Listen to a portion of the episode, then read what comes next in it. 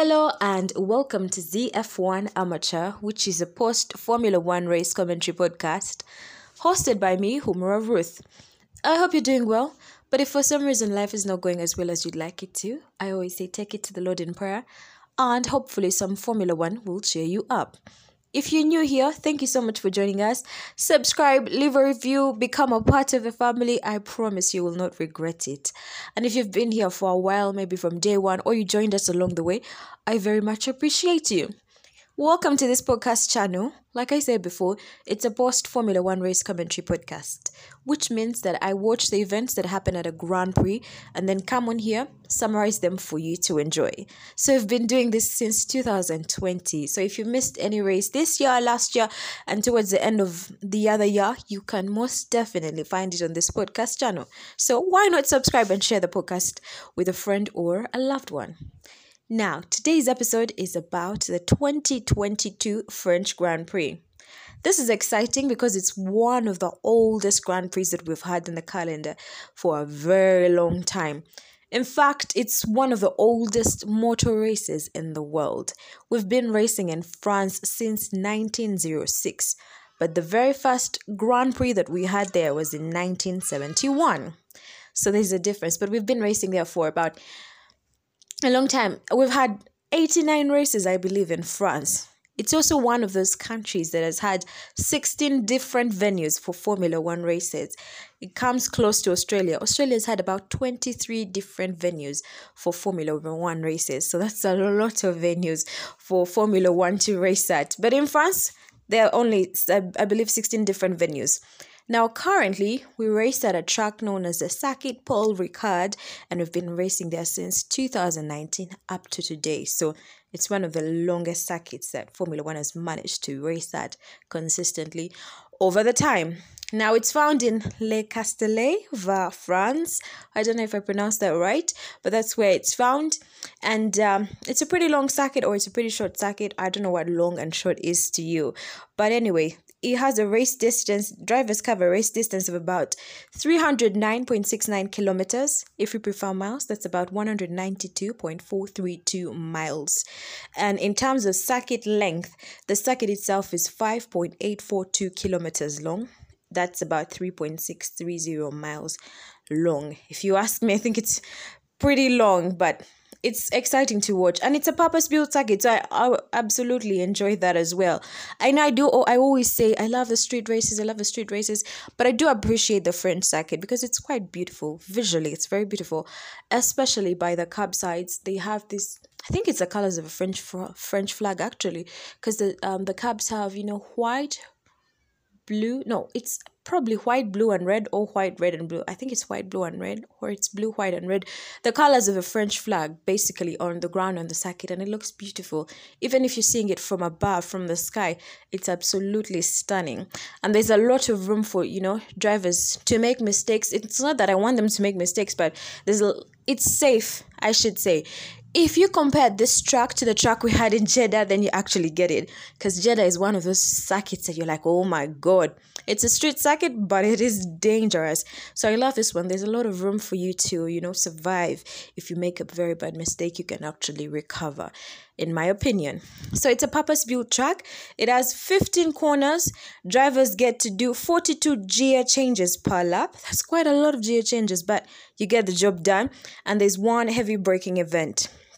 15 corners, two DRS zones, and it's a pretty, I would say it's pretty tough to win at the French Grand Prix, but it's also iconic because it's one of those old races on the calendar. I think if you win like the Monaco Grand Prix, you, the uh, the British Grand Prix, the French Grand Prix, the Australian Grand Prix, that is very very memorable. In fact, last year, 2021, Max Verstappen won here. He won from pole position. Lewis Hamilton came home second. Sergio Perez finished third. Valtteri Bottas finished fourth. And Lando Norris finished fifth. When it comes to drivers who have won the most here in France, it's Michael Schumacher. He has won eight times at the French Grand Prix. When it comes to teams, it's Ferrari. They have won 17 times in France. So that is very, very, that's a lot of wins. So it's mind blowing, I should say. It's very respectable for them. And then when it comes to tires, the tire compounds that will be used at the French Grand Prix are the C4, the soft tire, the C3, the medium tire, the C2, that is the hard tire. And then drivers get to use eight sets of soft tires, three sets of medium tires, and then two sets of hard tires. So I think that's pretty much an introduction about the French Grand Prix. Let's take a short break, and when we return, we'll dive into the qualifying for the Grand Prix. Okay, sorry for interrupting the show, but you probably love motorsport because you're listening to my podcast, and I'm grateful for that. So, if you love Formula E Motorsport, the Motorsport series, why not listen to my newest Formula E podcast called Z Formula E Podcast?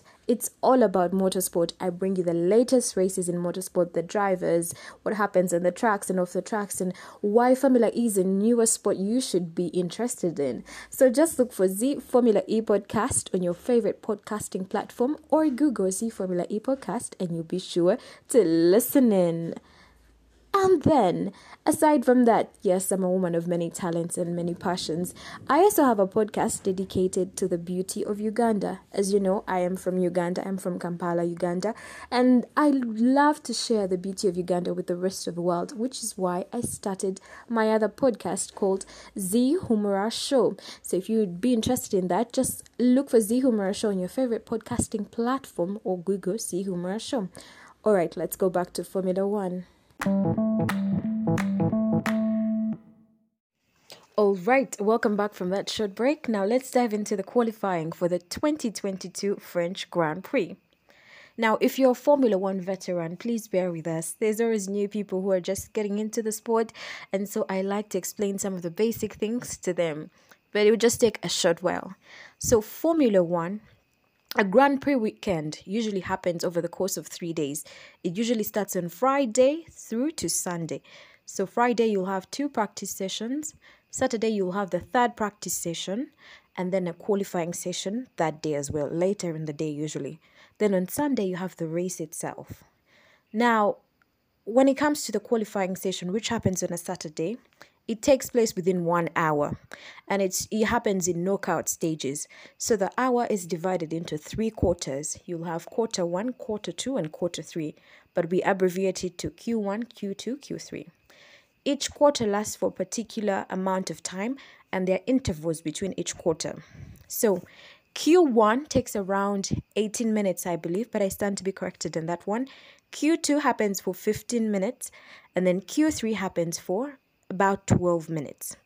So, what happens in each of those queues is that drivers go out onto the track, try to set the fastest lap times possible, and um, the five slowest of the pack are eliminated from further qualification. So maybe I should have just said this earlier. The qualifying session sets the grid for the race day on Sunday. In order to sorry, in order to determine who begins where on the grid on Sunday we have a qualifying session. And that I think is partly because, you know, a Formula One track isn't wide enough for all drivers, all 20 drivers to start on the same line.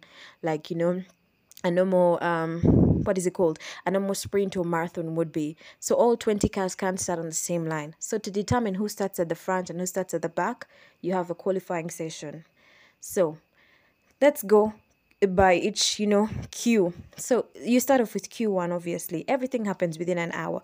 So q1 is about um 18 minutes i believe. So you have 20 drivers because you have 10 teams and each team has two drivers. So you have 20 drivers go out onto the track and try to set the fastest lap time possible so it's not about overtaking it's not about you know going ahead of Lewis Hamilton or ahead of Max Verstappen. It's just about you as a driver setting the fastest lap time that you could possibly set. At the end of Q1, the five slowest of the 20 drivers are eliminated from proceeding into Q2 and into Q3 naturally. So the five slowest occupy the last five slots on the grid. Then we take a break. Then we come back for Q2, which lasts about 15 minutes. In those 15 minutes, now you have 15 drivers. They go out onto the track and try to set the fastest lap times that they could possibly set. At the end of the session, the five slowest of them occupy um, positions 11 to well should be about 11 to 15 yes positions 11 to 15 on the grid come race day on sunday Then you have a break. Then you go for Q3. In Q3, you have 10 drivers. Now, these 10 drivers go out onto the track and try to set the fastest lap times that they could possibly set. At the end of the session, they're organized on the grid according to how fast they were during the qualification, or someone would say according to how slow they were. I don't know whether it makes sense. But yes, if you were the 10 well, if you are the 10th fastest in Q3, that means you were the slowest of all the 10 drivers. You'll occupy the 10th slot on the grid come race day on Sunday. So that is how the qualifying session works. Now, I'll just summarize things that happened during each quarter. Now, Q1, Alex Albon mildly spun, so definitely affected his lap time because remember you're trying to set the fastest lap. Um, also, Daniel Ricciardo and Mick Schumacher had their lap times deleted because they exceeded track limits. Now, in Formula One, you're not supposed to gain an advantage um, by having four tires of your car off the track. Don't know if that makes sense, but you're supposed you're supposed to race or you're supposed to quali- uh, get your fastest lap in by doing it on the track, not off the track. So the moment all your four tires are off the track and then that gives you an advantage, you've definitely exceeded track limits. So Daniel Ricciardo and Mick Schumacher had their lap times deleted for doing that. Also, important to notice, Kevin Magnussen took a really long time before getting out of the pits, you know, to sit in the um to set in a lap for Q1. So the five drivers that were eliminated in Q1 were Nicholas Latifi, who was the slowest of them all, Mick Schumacher, Zhou Guanyu, Lance Stroll, and Pierre Gasly. When we go to Q2, Valtteri Bottas was already out of the qualifying session. I didn't really understand why that happened, and uh, everything went smoothly. So, the five drivers that were eliminated in Q2 are Daniel Ricciardo, Esteban Ocon, Valtteri Bottas, Sebastian Vettel, and Alex Albon. In Q3, um, Carlos Sainz Jr. and um, I believe Kevin Magnussen didn't set lap times, so it definitely affected their position on the grid. So that's just a brief summary of what happened during the qualifying session. So here are your qualification results for the Formula One Lenovo Grand Prix de France 2022. That's the official name for the French Grand Prix. Charles Leclerc qualified in pole position, so he's starting in the first slot come race day on Sunday. Max Verstappen qualified second. Sergio Perez qualified third. Lewis Hamilton qualified fourth. Lando Norris qualified fifth. George Russell qualified sixth. Fernando Alonso qualified seventh. Yuki Tsunoda qualified eighth. Carlos Sainz qualified ninth, and Kevin Magnussen, despite the fact that he took long to get out of the pits, qualified in 10th place. In 11th place was Daniel Ricciardo. In 12th place was Esteban Ocon. In 13th place was Valtteri Bottas. In 14th place was Sebastian Vettel. In 15th place was Alexander Albon. In 16th place was Pierre Gasly. In 17th place was Lance Stroll. In 18th place was Zhou Guanyu. In 19th place was Mick Schumacher. And Nicholas Latifi qualified 20th. So that's a summary of what happened at um, the Formula One Lenovo French Grand Prix qualification session. Let's take a short break, and when we return, we'll dive into the race itself. Welcome back from that short break. Now, let's dive into the French Grand Prix as it happened. So, what I'm going to do is I'm going to be counting down the laps as we go through the race. So it is the 62nd World Championship here at Paul Ricard. That's the name of the circuit. And we began racing here in 2018, although the French Grand Prix dates back to 1971 and 1906. So, like I said earlier, we've been doing about 16 different venues in France, and uh, we're not actually even sure whether we'll be returning for the French Grand Prix next year or the years coming in the future. So that is something that you should be aware of. But nevertheless, I always enjoy racing at, you know, the Paul Ricard circuit. Like I said before, it's quite beautiful. The blue marks on the, the blue stripes on the ground, the red stripes, and it's a little bit confusing for um, people who are just joining Formula One because sometimes they're like, there's so many escape ways. How does the driver know the track? So you basically follow the white line. That's where the track is. If the white line um, cuts through a path then you definitely don't have to go racing there. So this may sound complicated if you're listening to it on audio but if you actually see the track then you understand what i mean. Because i was seeing some memes going around. People are like how do drivers know which turn to make on the paul ricard circuit and which is not a turn to make because of how it is designed? But you basically follow the white lines. That is where you should be racing outside those white lines, you're off the track and you're exceeding track limits, basically. So the track, like I said earlier, has um, a length of 5.842 kilometers. That's 3.36 mi- miles. And uh, we do 53 laps here. It has 15 corners, six of them are to the left, nine of them to, are to the right, and you also have two DRS zones.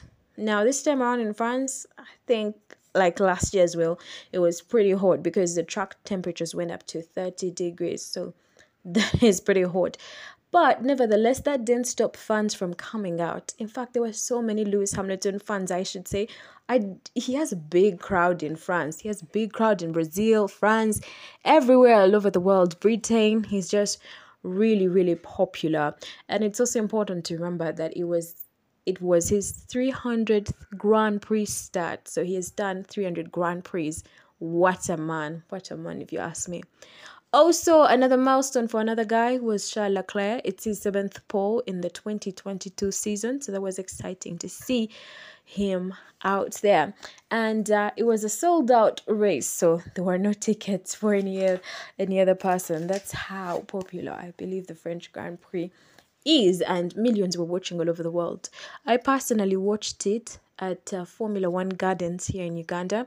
So there are different places you can watch Formula One in Uganda. Usually people come together and they just screen, watch the race over big screens together, and you shout and you clap and you eat and you drink and you watch. It's just really much more fun actually compared to watching the race alone at home. You'd rather do that. You'd rather go out and watch with strangers and have a good time and you know see people give their opinions and you know command drivers to do this and do that and pit and not pit and it's just really, really fun.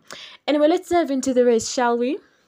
Now, on lap one, Charles Leclerc um, went off really well, I should say. He led Max uh, from the very first lap of the race. Lewis Hamilton moved positions because immediately into lap one, Lewis was behind Max Verstappen. So he had placed himself up into third place. And then behind Lewis was Sergio Perez. Lando Norris, on the other hand, dropped down the grid, and then also Yuki Tsunoda and Esteban Ocon went into some bit of collusion, and so Yuki spun over the track, and then we got temporary yellow flags that were quickly cleared out. So what happened is that Esteban Ocon tagged the side of Yuki Tsunoda's car, so that naturally caused Yuki Tsunoda to spin. So we got a yellow flag in that sector, but then it was quickly cleared. Now by lap three, uh, the gap between Max Verstappen and Charles Leclerc was down to half a second, which means Max was really, really pushing down on Charles Leclerc. By the time we got to lap 4, Yuki Tsunoda, who had earlier been involved in the collusion with Esteban Ocon, had dropped down to 20th place. He was now running behind Zhou Guanyu, and uh, that's not pretty good. To start off your race like that is never good. Now, maybe I didn't mention it earlier, but Carlos Sainz Jr. started the race from the back of the grid, and that was because he had changed his engines, his engine more than he was allowed to. So there's a number of times you're supposed to, you know, update, upgrade, or change your Formula One car engine, and Carlos Sainz had exceeded that. So he started from the back of the grid. That was his penalty. So he was running in 20th place. Now, after the collision between Yuki Tsunoda and Esteban Ocon, well, it wasn't a collision, but you know, Esteban clipping the back of Yuki Tsunoda, causing him to spin. Yuki dropped down to 20th place. That means, you know, Carlos Sainz moved up to 19th place. Then ahead of him was, you know, Yuki uh, was Nicholas Latifi and then the other guys. Also in the middle part of the grid were the McLarens. They were both in seventh and eighth place respectively. And that was Lando Norris in seventh place and then Daniel Ricciardo in eighth place. So it was quite interesting because I hear McLaren saying that they have improved, but then sometimes I'm like, it, they have, but they don't really feel competitive. They're very consistent in maintaining a particular position on the grid. Once they start somewhere, they're going to maintain that towards the end, till the end, actually, as we shall see later on. Now, by lap 5, Carlos Sainz was up into 15th place, having overtaken Mick Schumacher. And Valtteri Bottas, unfortunately, was down in 17th place. And I was like, what's going on with Valtteri Bottas? I don't understand Bottas. Anyway, sometimes you don't really understand a driver because you're not them, because I'm and you're not a driver. I guess I'm not a driver. I'm not Valtteri Bottas, but I don't really get it. Valtteri is like he's a pretty good driver for sure. When he was at Mercedes, okay, a lot of people complained, or you know, he's not doing good, this and that. But when you looked at his results at Mercedes, he consistently came in in second place. That's not an easy thing to do when you have Lewis Hamilton to battle against. You're looking at one of the world's greatest drivers and you're consistently coming out second behind him with you know 18 other drivers behind you that's good but i guess there's more expectation from you and now he moves to alfa romeo and he's not doing well well i don't expect him to fight for second place again because the car is not as good as the mercedes but I expect a little bit more. I don't know whether I'm over expecting. But anyway, that was Valtteri Bottas for you. Then we also got to see around this lap the battle for third place between Lewis Hamilton and Sergio Perez. Now, Lewis to me is the greatest driver of all time. Sergio Perez is one of the best defenders in Formula One. Like, to get a place from Sergio Perez, you have to be really good, or you have to bank on the fact that maybe his car is not functioning as well as it should be. That's how good he is. He's very good. Now we got to lap six. Carlos Sainz was still slowly moving up the grid. So he overtook Alex Albon for 13th place, and that pushed Alex Albon down to 14th place. Now remember, Alex Albon is racing for Williams Racing. Around that particular time, Max Verstappen also almost overtook Charles Leclerc at a corner, but failed to do so because Ferrari was just too good in the corners, and I think Red Bull was too good on the straights. So you have to balance that out well. We get to lap 7, and the gap between Max Verstappen and Charles Leclerc is down to 5 tenths of a second. Meanwhile, Carlos Sainz Jr. is still in 13th place, which is not bad considering he started in 20th. Over at McLaren, Lando Norris moved up into seventh place, a slight improvement, while Daniel Ricciardo dropped down to ninth place, which I didn't understand because I don't understand what is happening at McLaren. I know there's been a lot of pressure on Daniel Ricciardo, and I feel for him because this is one of the most popular famous Formula One drivers in the world, hands down. After Lewis Hamilton, you probably know Daniel Ricciardo. If you know a little bit about Formula One, Daniel Ricciardo, Stuff, you know, Drive to Survive, at least season one, season two. And, you know, he's the happy guy, he's the exciting guy. Everybody wants to be with him. He was, you know, a star at Red Bull. He helped Renault get to where they are. And, you know, now he comes over at McLaren and it's just confusing what you're seeing. I guess everybody has those days. Ask Sebastian Vettel. Anyway, also elsewhere, the French, the two French drivers on the grid, I was really rooting for them because we had we had uh, the French Grand Prix. So I'm like, it would be nice if they finished really well at the French Grand Prix. But unfortunately, things were not really good for one of them. That was Pierre Gasly. So Pierre was down in 16th place at this particular moment. See, the thing about Pierre Gasly is that he's a good driver. He just doesn't have a team, a car, not a team, a car that, you know, matches his abilities, I would say. The team he has, those people at AlphaTauri are really good. They're good at what they do, building cars and everything. They're really good, but they just don't have the same good car. I think if you put okay, this is a dream, but if you put him in a Mercedes, I, you would definitely see him, you know, really, really fighting it out. But unfortunately, he's stuck at Alpha AlphaTauri. Mercedes is definitely full next year. I don't think Ferrari is looking to change their lineup next year either. I, Red Bull is not changing Sergio Perez next year, so he's just stuck there. But um, all is well. We believe in miracles. I mean, Haas started scoring points, so you just definitely believe in miracles.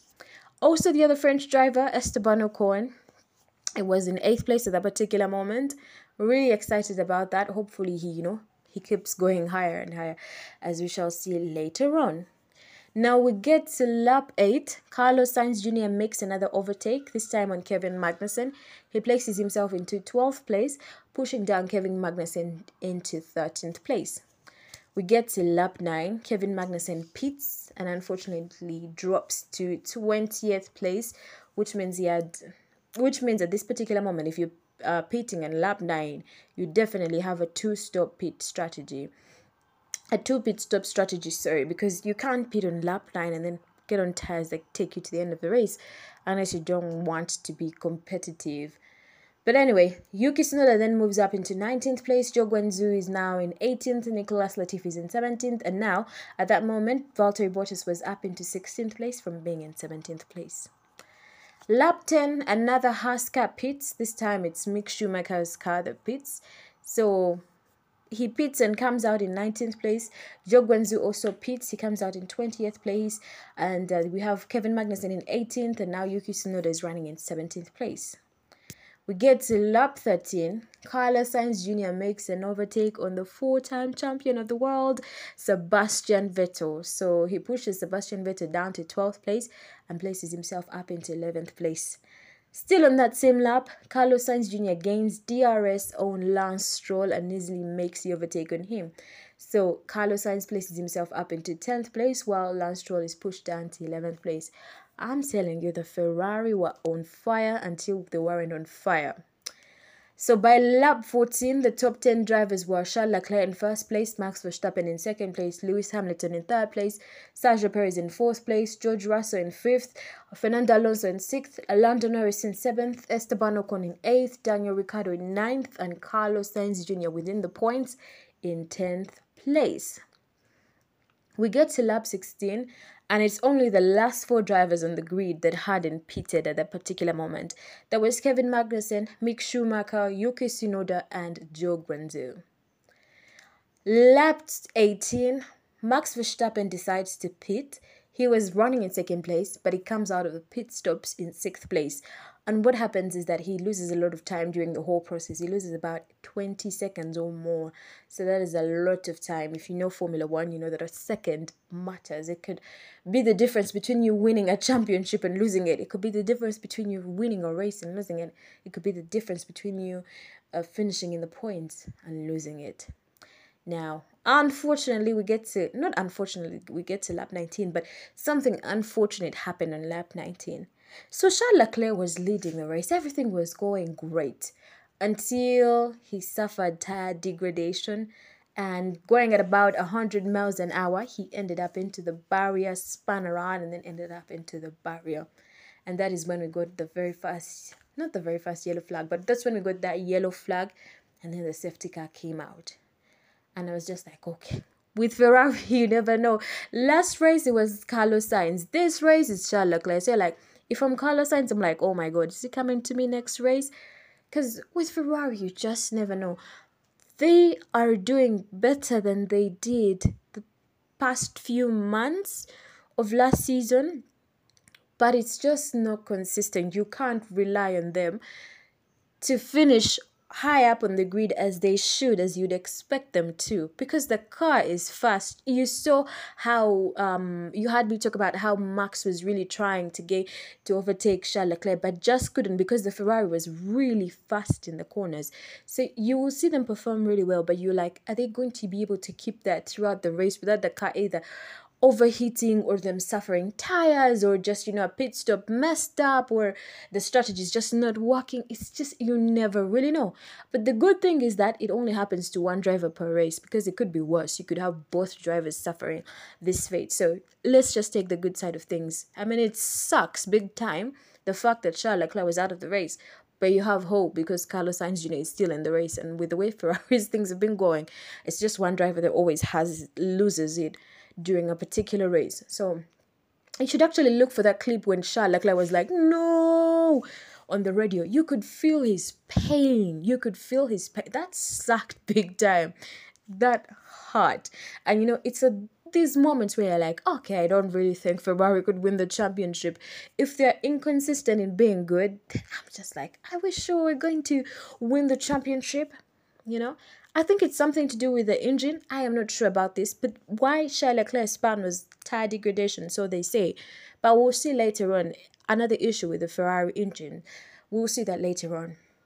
Anyway, so we get a yellow flag, and under the safety car, uh, Lewis Hamilton decides to pit, Sergio Perez pits, George Russell pits, Carlos Sainz Jr. pits, as well as Fernando Alonso. He pits as well. So we get to lap 20 and the safety car is about to end at this particular moment. And it's um, Max leading Lewis Hamilton. Behind Lewis is Sergio Perez. Behind Perez is Russell, Alonso, Norris, Ricciardo, Sainz, Ocon, and Stroll. And then you have Alex Albon in 11th, Lance Stroll in 12th, Um, you have Gasly, Vettel, Bottas, Latifi, Kevin Magnussen, Zhou Guanyu, Mick, Yuki, and Charles Leclerc, who's obviously out of the race. So that is what the grid looked like at that particular moment. It was a blessing for Mercedes because they pitted then under the safety car. You never really know when the safety car is going to come out, but you just have to keep your hopes that it comes out not because of you, but because of somebody else.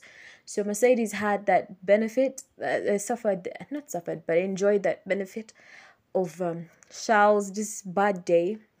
And you know, they pitted in the safety car, and suddenly Lewis was running in second, and Russell was running in third. So by lap 21, we went real racing again, no safety car, nothing. And this particular moment, Carlos Sainz Jr. made the overtake on Lando Norris, so he placed himself in sixth place, pushed down Lando Norris to seventh place. Lap 22, Carlos was on fire. He was the prancing horse in this race. Lap 22, he made the overtake on Fernando Alonso for fifth place and pushed down Alonso to sixth place. Now we get to lap 23 and we have another yellow flag, this time in sector 3. And what happens is that Guanyu clips the back of clipped the back of Mick Schumacher, who then spun around. So we had a, yellow flag, but then we went green, turned green immediately. So we were back to racing almost immediately. Unfortunately, Zhou Guanyu had to pit, and uh, remember he had pitted in the safety car, so now he had to pit again. So it was just, it just wasn't working for Alfa Romeo. It just it just was not working for them. We get to lap 24 and we're told that Carlos Sainz Jr. has a 5 second penalty for unsafe release while in the pits.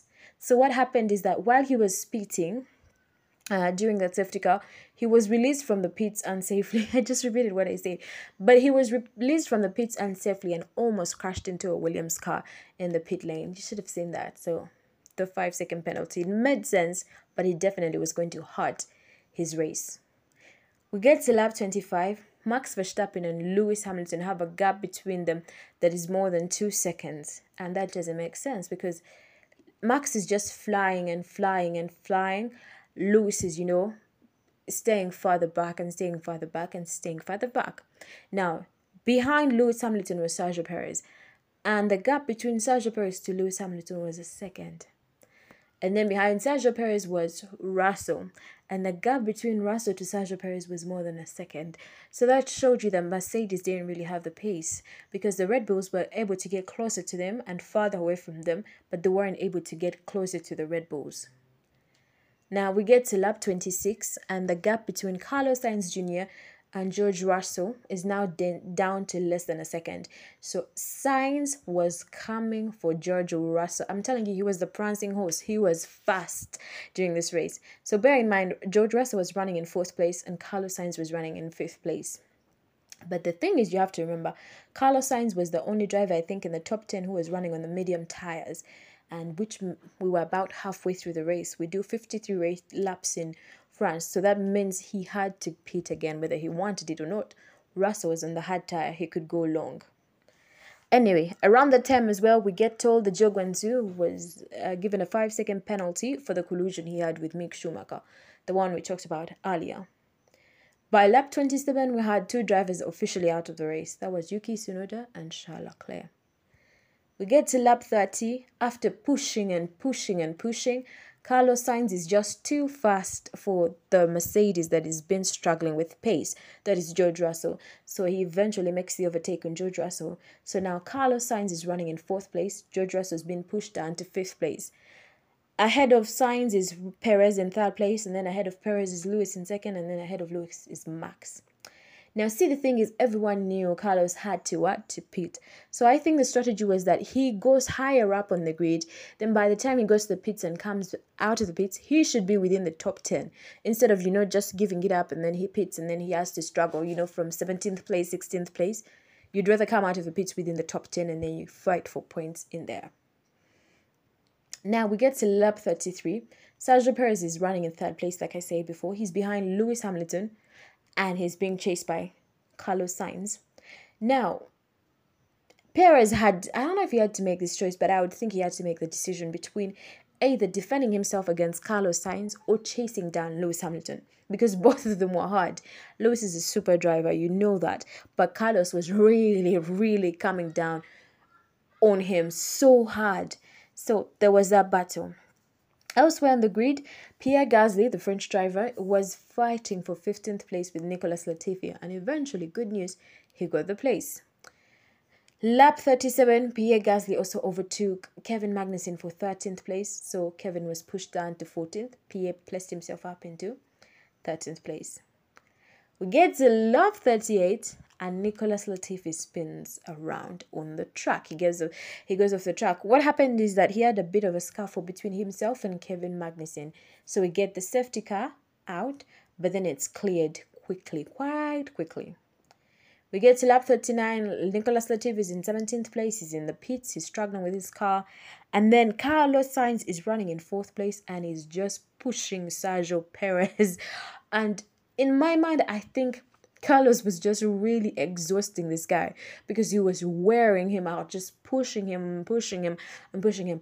And um, bear in mind, Sergio Perez tires were now getting really old at this point, and he was just really, really pushing. The Paul Ricard circuit is one of the circuits where you have few low fuel consumption, but nevertheless you don't need to be pushed so hard, otherwise you could break. Not literally, but you know. So anyway, we get to lap 40 Kevin Magnussen is in the pits. He was running in 18th place, and I think he might retire from the race at the particular moment. We get to lap 41. It gets really interesting in this part. Carlos Sainz Jr. constantly comes close to overtaking Sergio Perez, but then fails. Again, he comes close to overtaking him and then fails. Then he makes the overtake on Sergio Perez, but then Perez regains his place.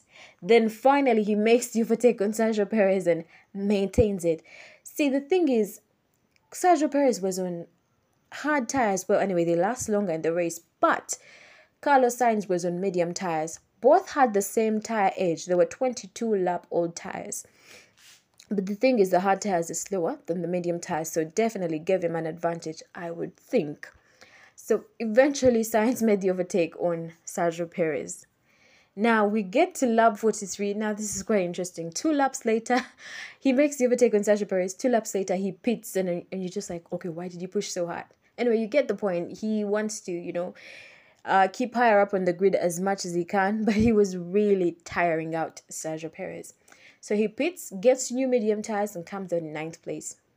Now, I'm not a race engineer, but I'm like, why didn't they give him like soft tires? Because it was getting to the end of the race, you know why didn't they give him soft tires?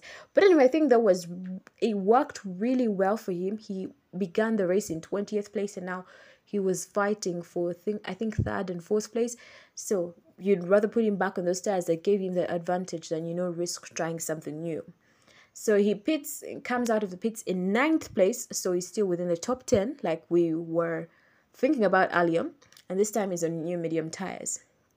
Now when he gets out to pit, obviously now somebody else come replaces him to chase down Sergio Perez, and that somebody else is George Russell. So George tries to push down, you know, Sergio Perez. Now Perez is now between two Mercedes. Lewis is ahead of him. George Russell is behind him, so he has to defend them at all, defend himself against them at all costs. But the good news is the Mercedes was suffering with pace. However, so they really get at it. Perez and Russell are really fighting each other. And eventually, at one particular moment, Sergio Perez went off the track. Some could argue that, you know, Russell pushed Perez off the track. Others could argue that Russell, Russell had the inside line. He had, that was his space, so he didn't push uh, Perez off the track. Whatever it is, it just caused a little bit of commotion between people. Anyway, we get to lap 44, and George Russell still you know, he hadn't made the overtake on Sergio Perez, so he still returns and tries to overtake Sergio Perez. Elsewhere, Carlos Sainz was running in ninth place. The prancing horse, like I said before, overtakes Esteban Ocon for eighth place. Still on the particular lap, he overtakes Daniel Ricciardo for seventh place. So he's just really, really going hard at it. We get to lap 45. Sergio Perez is now becoming vulnerable to George Russell his tires are just too old. And even the FIA just you know lets us know that the investigation that there's no further investigation going to be carried out between the incident in regards to the incident that happened between George Russell and Perez when Russ some say Russell pushed Perez off the track and Perez says you know this and that. They weren't investigating that incident anymore. By the time we got to lap 46 we had four drivers out of the race. Those were Nicholas Latifi, Charles Leclerc, Kevin Magnussen, and Yuki Tsunoda. We get to lap 48. Carlos Sainz Jr. makes the overtake on Esteban Ocon. So now Carlos is running in fifth place. We get to lap 49 and we have another yellow flag. This time it's in sector 1 and sector 2, but we get a virtual safety car instead. And what happens is that Zhou Guanyu's uh, Zhou Guanyu's power unit just fails. I think it was a power unit, but you know his car just stopped by the barrier and we think it's a power unit. And he's in an Alfa Romeo. And who supplies Alfa Romeo with engines? Ferrari. So we have a virtual safety car. The virtual safety car ends by the 50th lap and as it ends, oh, I like this part. As it ends, George Russell really slowed down.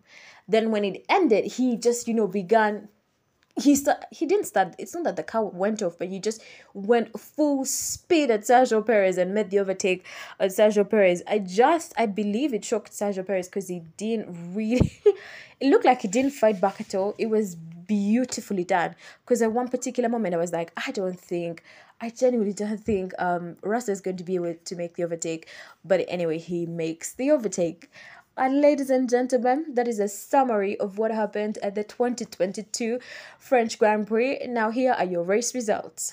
Max Verstappen won the French Grand Prix. Lewis Hamilton came home in second, and his teammate George Russell finished the race in third place. In fourth place was Sergio Perez. In fifth place was Carlos Sainz Jr., who also took home the DHL fastest lap of the race. In sixth place was Fernando Alonso. Lando Norris finished seventh, Esteban Ocon finished eighth, Daniel Ricciardo finished ninth, and Lance Stroll scored the last point of the race in 10th place. Sebastian Vettel finished 11th, Pierre Gasly finished 12th, Alex Albon finished 13th, Valtteri Bottas finished 14th, Mick Schumacher finished 15th, Zhou Guanyu finished 16th. The rest of the drivers had DNFs. There was Nicholas Latifi, Kevin Magnussen, Charles Leclerc, and Yuki Tsunoda. I hope you enjoyed this as much as I did. And oh, I will see you next time when we go to Hungary. But before we go to Hungary, maybe you'd want to know what the driver's standings are. So let me share them with you. Max Verstappen is leading with 233 points. Charles Leclerc is in second place with 170 points. Sergio Perez is in third place with 163 points. Carlos Sainz Jr. is in fourth place with 144 points. George Russell is in fifth place with 143 points. Lewis Hamilton is in sixth place with 127 points. Lando Norris is seventh with 70 points. Esteban Ocon is eighth with 56 points. Valtteri Bottas is ninth with 46 points. And Fernando Alonso is 10th with 37 points. Kevin Magnussen is 11th with 22 points. Daniel Ricciardo is 12th with 19 points.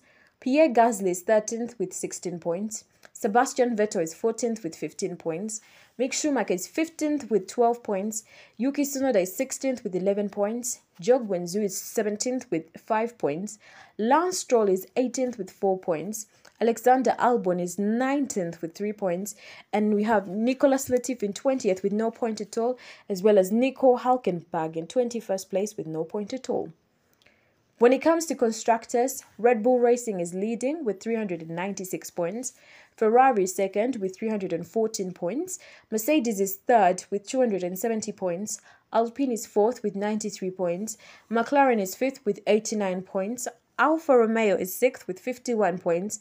Haas Formula One team is seventh with 34 points. AlphaTauri is eighth with 27 points. Aston Martin is ninth with 19 points. And Williams is 10th with 3 points. And that is it from me for the French Grand Prix. I will catch you next time around when we go racing in Hungary for the 13th round. That will be from the 29th to the 31st of July. And then thereafter we take a big break before returning in August on August the 26th for the Belgian Grand Prix. I hope you enjoyed this race as much as I did. Please don't hesitate to get in touch if you'd like to. My Twitter handle is at Formula One Amateur. My Instagram handle is at Humura Ruth. That is spelled as H U M U R A underscore R-U-T-H, or you can send me an email. My address is mbabaziruth77 at gmail.com. That is spelled as M-B-A-B-A-Z-I-R-U-T-H 77 at gmail.com. Thank you so much. I'll see you next time.